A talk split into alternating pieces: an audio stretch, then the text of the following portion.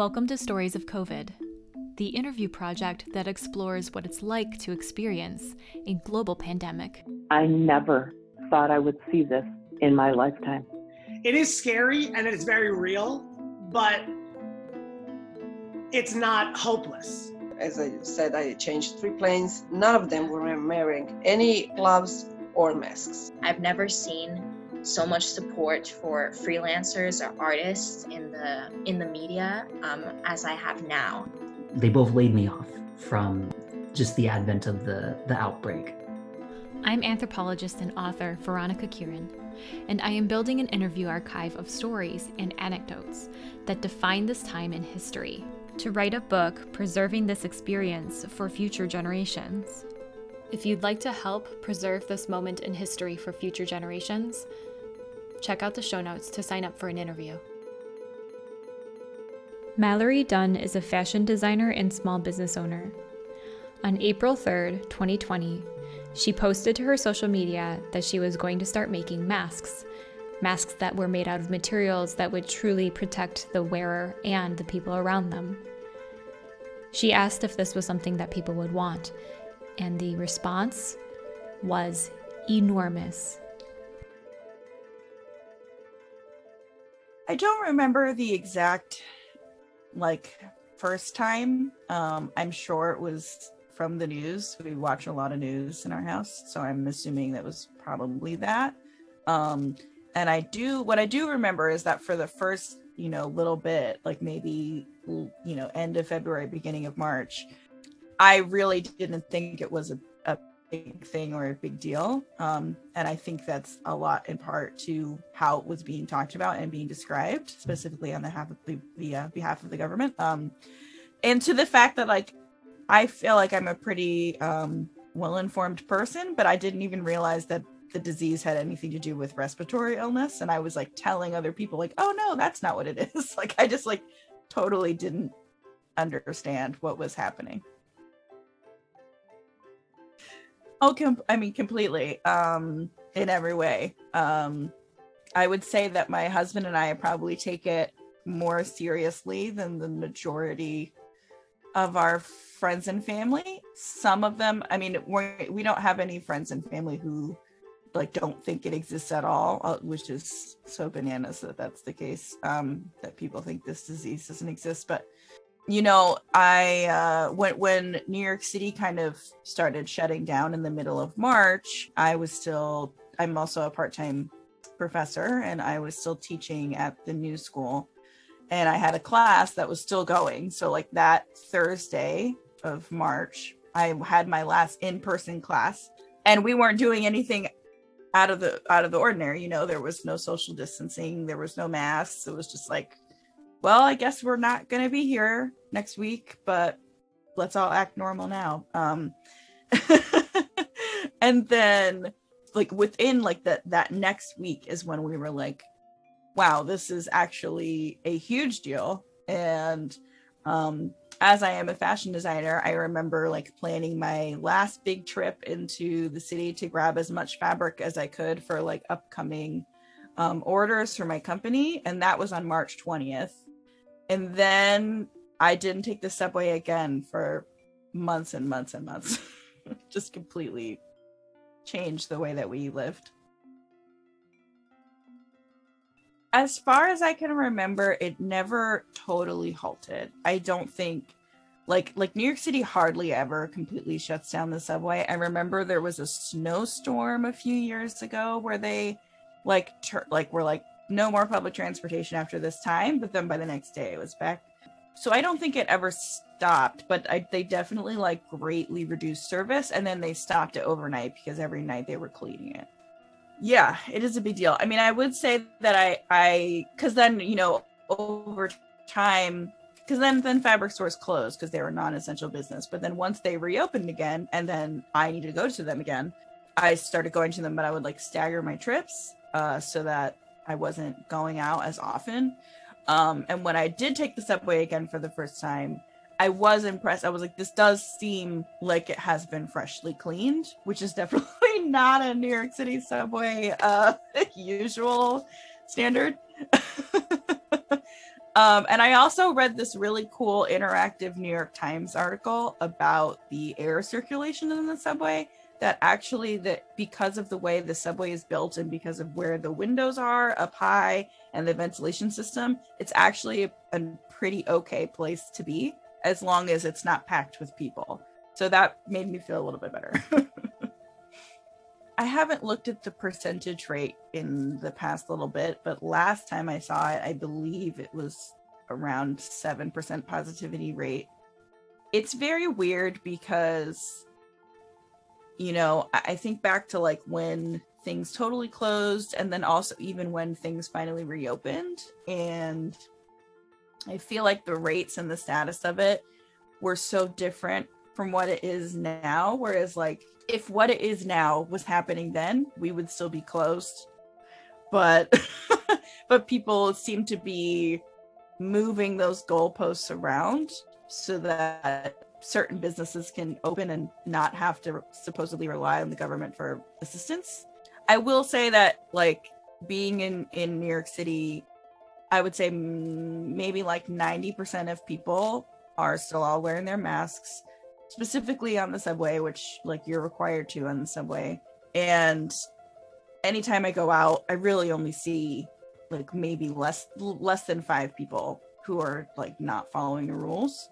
So in that case, it does feel like a somewhat safer place to be because even though there's more people and whatnot, at least the the people that are here seem to remember all of the ambulances, you know, um, and are trying to keep from getting back there. You know, back in April, May, it was just like, and even in Astoria, Queens, we were hearing ambulance sirens like, I don't know, maybe like 10, 15 times more than we would normally. You know, I feel like that's kind of like a thing about New York. Obviously, it's loud. People think it's loud, and people think oh, you hear cars and oh, you hear ambulances, but it was like a lot of ambulance sirens to the point where somebody who's we've both lived here for oh, well over 10 years so that kind of stuff we don't really even hear anymore but you you did notice like oh god this definitely seems like not not good things are happening are happening and we don't we don't want to leave our house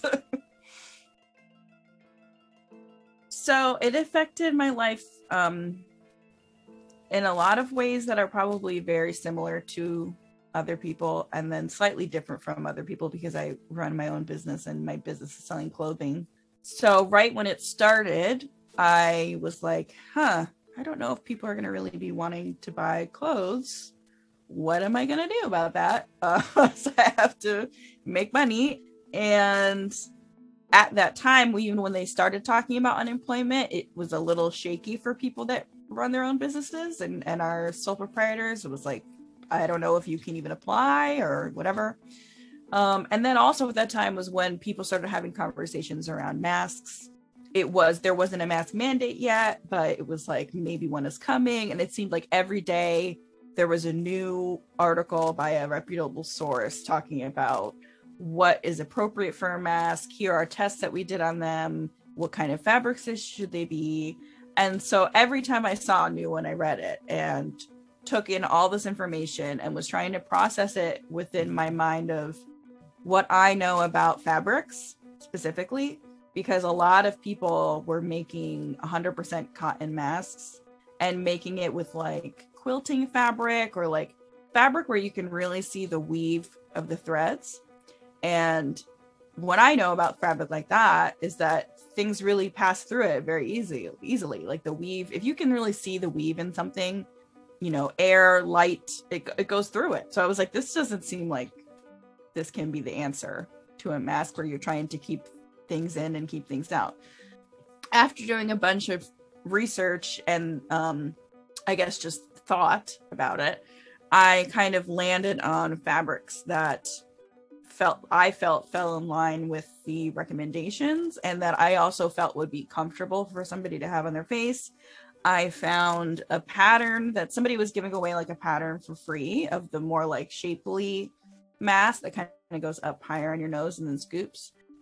And the one that I found had three sizes and because I am a fashion designer who fully knows sewing and pattern making and all of those things, I graded that pattern and changed it into even more sizes because in my regular life, in my clothing design life, uh, size accessibility is something that I'm very incredibly focused on. So that's something that I immediately saw happening with mass was that they weren't available in small enough or big enough sizes. Most people just had one adult size. Most people maybe would have a kids and an adults. And I saw right like already the second the second it became a thing that people needed, I saw people complaining about, oh, they don't fit me right. They're too small. They hurt my ears. Or, you know, my partner has a beard and they can't put a mask over it. Like just lots of conversations.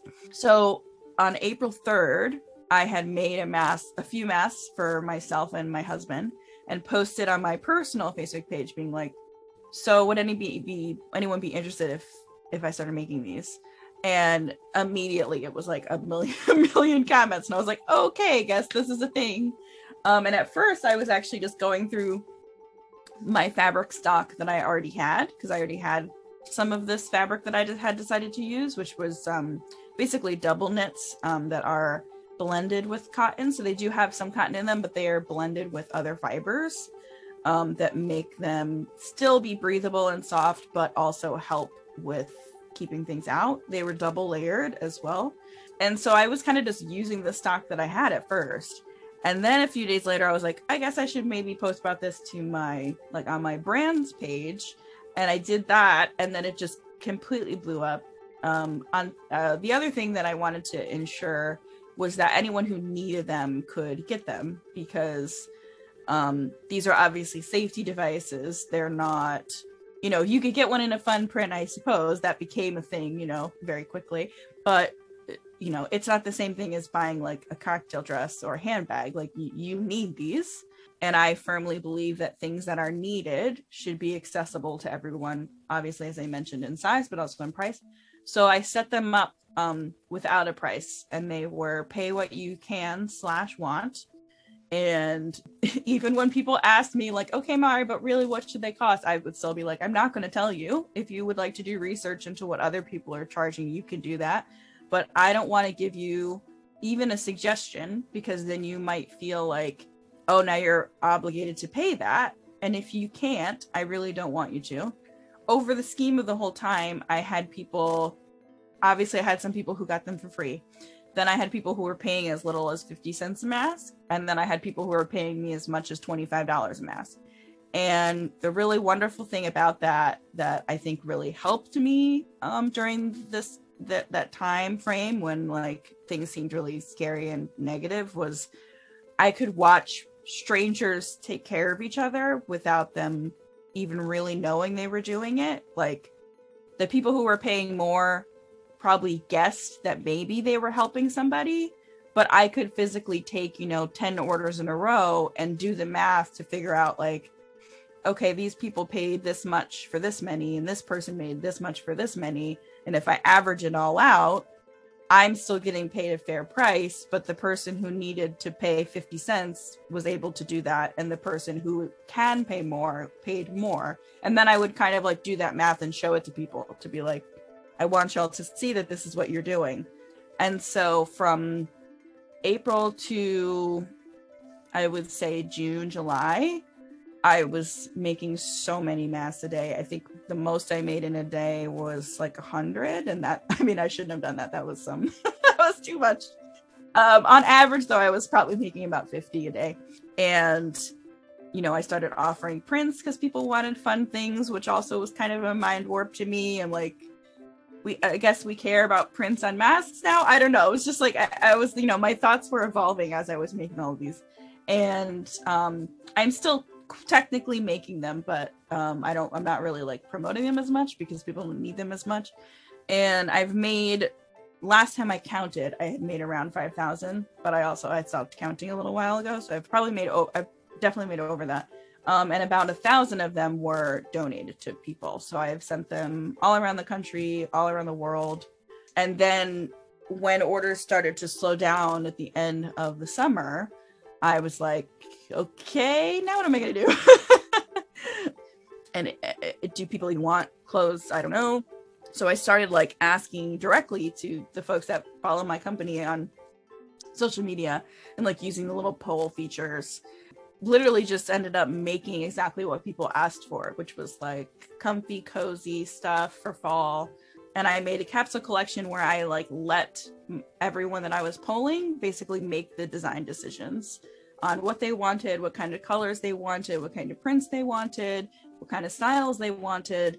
And then when I released it, it did about three times better on the launch day than any collection I've ever had before. In and I've had my business for seven years. And then I've just been carrying on with with that system. Um, I my models all shoot themselves virtually because yes, even now I still don't think that clothes are important enough to put anybody's life maybe even a little bit in jeopardy by gathering folks for a photo shoot. So I send things to my models, they take their own pictures. I compensate them extra for doing that additional work for me. And then they send me back the photos and I I edit them and do the rest of the work with them. Technology plays the role in my version of the pandemic uh, incredibly. So like you know, um, everything I sell is through the internet. Even pre-pandemic, that's the case. I don't have any in-person brick and mortar stores. It's all online. I would say that it kind of pivoted a little bit from that because with the masks, I actually never put them on my actual website uh, because I wanted people to truly pay whatever they wanted. I didn't even want to offer a sliding scale.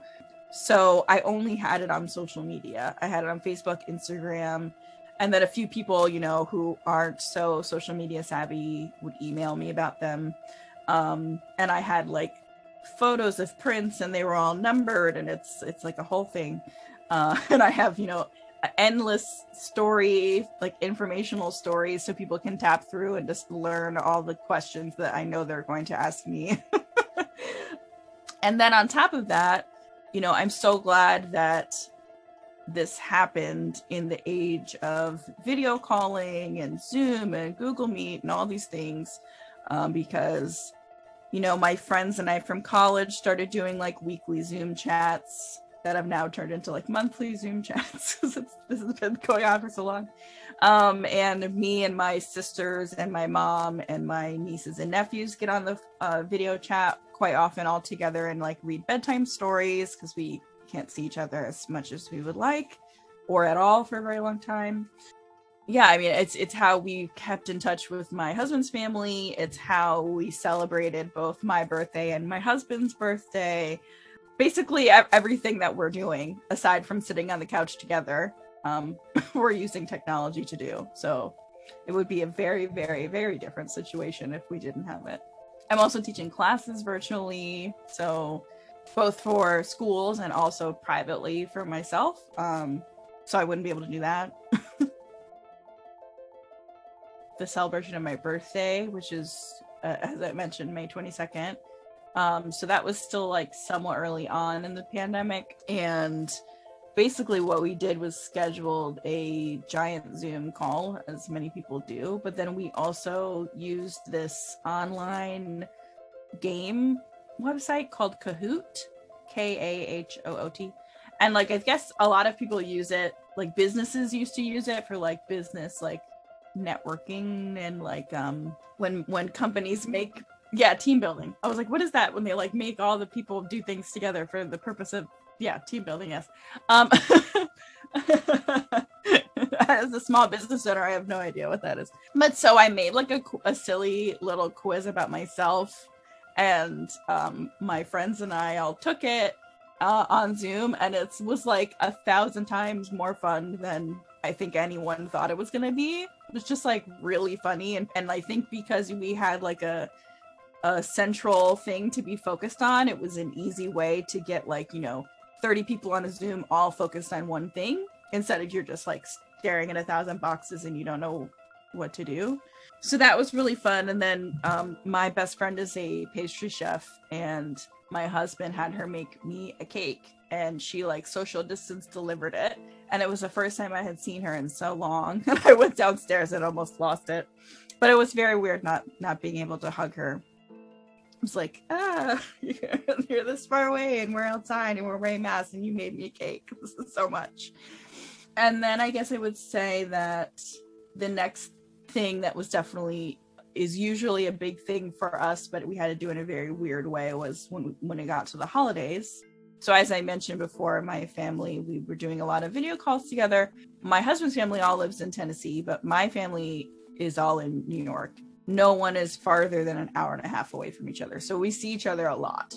Um, and I hadn't seen my mom at all, one of my sisters at all, I saw one of my other sisters only once, and it was outside with masks on in the middle of the summer.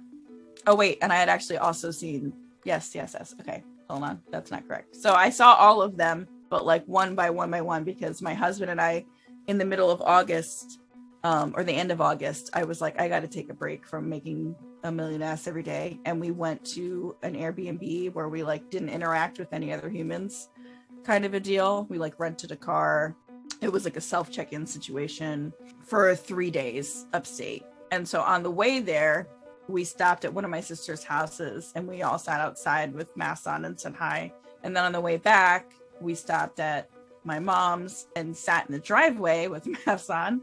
And then my other sister, we we stood in her backyard with masks on. So that was the only time I'd seen my family. And so then by the time the holidays came around, the holidays are super big in my family. My mom specifically is obsessed with Christmas and giving people presents and you know, it's the kind of thing where she like part she's doing it all year. Like she's Christmas shopping all year. It's the only thing she really spends her money on. Like she lives in a very tiny house um and it just gets overrun on Christmas. So for a long time she was kind of in denial about how it was going to go like she kept thinking like this will be done by then and we can have a normal Christmas. And me and specifically one of my sisters who was taking it a little bit more seriously than the other was like that's not gonna happen though. Like you have to, to start getting this into your head now that like that's not gonna happen. What we did end up doing my great aunt she unfortunately passed away at the beginning of december and she lived next door to my mother. And so her house was empty and big and so we there there's like a downstairs level that's like a big playroom and it's directly off the garage. So we left the entire giant garage door open and then all the doors open. So it was super drafty. And then my mom made like little sections of this playroom where it was like okay here's the ian and mallory section and here's the meredith's family section and here's stephanie's family section. And she made like uh like little easy snacks like tiny little cinnamon rolls and she had all these individual water bottles and she had a bunch of different packs of like individual baby wipes so we could each take one. And she had those like on a tray in the middle of the room and we all we basically just got together to like hand each other gifts but we didn't open anything so that we weren't down there that long.